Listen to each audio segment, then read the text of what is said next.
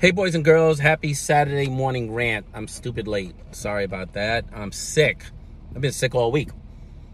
I thought the Fortune Society tried to poison me. They didn't like those last two rants all over my damn LinkedIn page. But a lot of people was in my LinkedIn DMs telling me that they had similar experiences. Anyway, I'm sick, not feeling good. So I'm going to rant as much as I can. I don't know what's going on. They did a bunch of tests. I put on my best hypochondriac performance that didn't yield anything except them saying, go home and get some rest. Um, so what do I want to talk about today? I, you know, I, I want to keep it light. So I'm going to talk about how white women fetishize black men in the nonprofit space because that's light. um, I'm not saying all white women do this. Every week I got to say that because then if you speak in absolutes, you're wrong right from the gate. So not all white women, many white women in the nonprofit space. Why? It's not just because they're white women and they enjoy the privilege of being white women. It's that literally in the nonprofit space, they run so much of it. Either they run organizations or they have control over philanthropy. And even if they're not the actual program officer that you're dealing with, if you scratch beneath the veneer and if you dig a little bit deeper, you will find some white woman who is connected to decision making around resources and so my personal experience, which is what I can speak to, I don't like to speak for other people. Sometimes I do if I want to make a point, if I really want to drive a point home. But I'll speak for myself.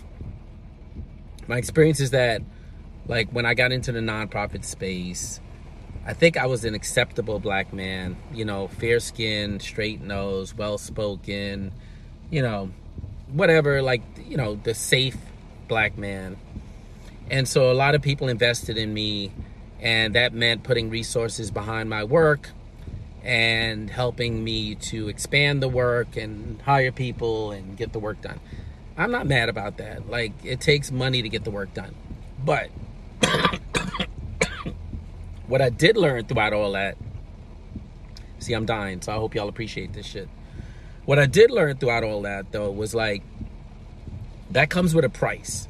And I don't even know if they realize what like what the price is. All of them. I think some of them are very calculated and very shrewd, but I don't think they all do. But there's a price. There's always a price. And I think when they give you a grant, what they think is they just bought something. And you know, in the criminal justice reform space, it's even more insidious because like white women collect black men with murder convictions like trinkets on a fucking Pandora bracelet. And like that's what they love, the idea that this guy really represents what can happen to people when they come home from prison. They can stay out, they can do the right thing, they can be leaders. I guess that's all great. There's nothing wrong with that, except when when you say no to them or when you have your own opinion and they don't like it, then they use two things to get rid of you. Money, misappropriation of funds, or sex. Anything sex related. Because as soon as you say sex, that's it. Black man's career is over. As soon as you say misappropriation of money, black man's career is over. And I see white women do this over and over and over again. And when I say white women, I'm also speaking about the surrogates who work for them. Because increasingly, black and brown people are part of the George Floyd Fellowship Program. So they got jobs in philanthropy, great. But many of them become the problem. And they say they're there and they're doing healing work and so on. If you dig deep enough, healing work doesn't mean calling in your lawyers when things don't go well, but that's what they do. So I'm not going to be convinced that that's healing work. Anyway, so my experience is that like as soon as you get it wrong or as soon as you as soon as you either do something wrong or get accused of doing something wrong because to me both of them are the same thing because human beings fuck up and they do shit wrong and that's okay like if you believe in restoration and redemption then you think about parsimony and proportionality and you think about you know a restorative justice approach to dealing with that. But that's not what happens. What happens is that white women the men that they fetishize the black men fetishize. Is that a word?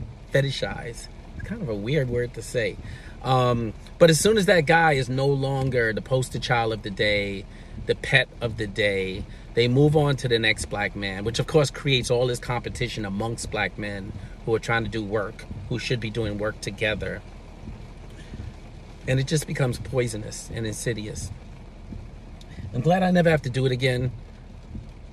I watch my clients go through it. I think black women have their own challenges, and I can't speak to it. I'm not a black woman. Um, but what I know is that for black men, I often tell the black men that I'm working with, the executive directors, the uh, executive leadership of organizations, like if you're in the middle of enjoying like the fruits of philanthropy and you're at like, you know, a high point in your career where like you're suddenly the black man that's getting the resources. Like you really got to plan for the day when that's no longer the case because for almost every black man that will no longer be the case. Like there's rarely black men who have an entire career of riding the wave of leadership when their work is supported by white people, particularly white women. And I know that sounds crazy and it sounds way too absolute, but really think about it. The ones who make it are the ones who totally sell out. The ones who totally sell out. And so, yeah, if you want to sort of put those folks in the bucket of they made it, cool. But not me. Not me. I got an opinion, I got a mind, I'm human. I make mistakes. I get it right. I get it wrong. I'm fucking good at what I do. I'm always better at what the fuck I do than the people who are giving me the money to do it. And many of the black men I know, same story. So, anyway, I can't really get my voice going today because all this shit hurts. But I wanted to get something out so that I don't miss a weekend without giving y'all a Saturday morning rant. Now I get to go, try to heal, get out this car in the pouring rain and try to have a great weekend. And as you know, I'm not going to let anybody steal my rainbow, and you shouldn't either. Peace.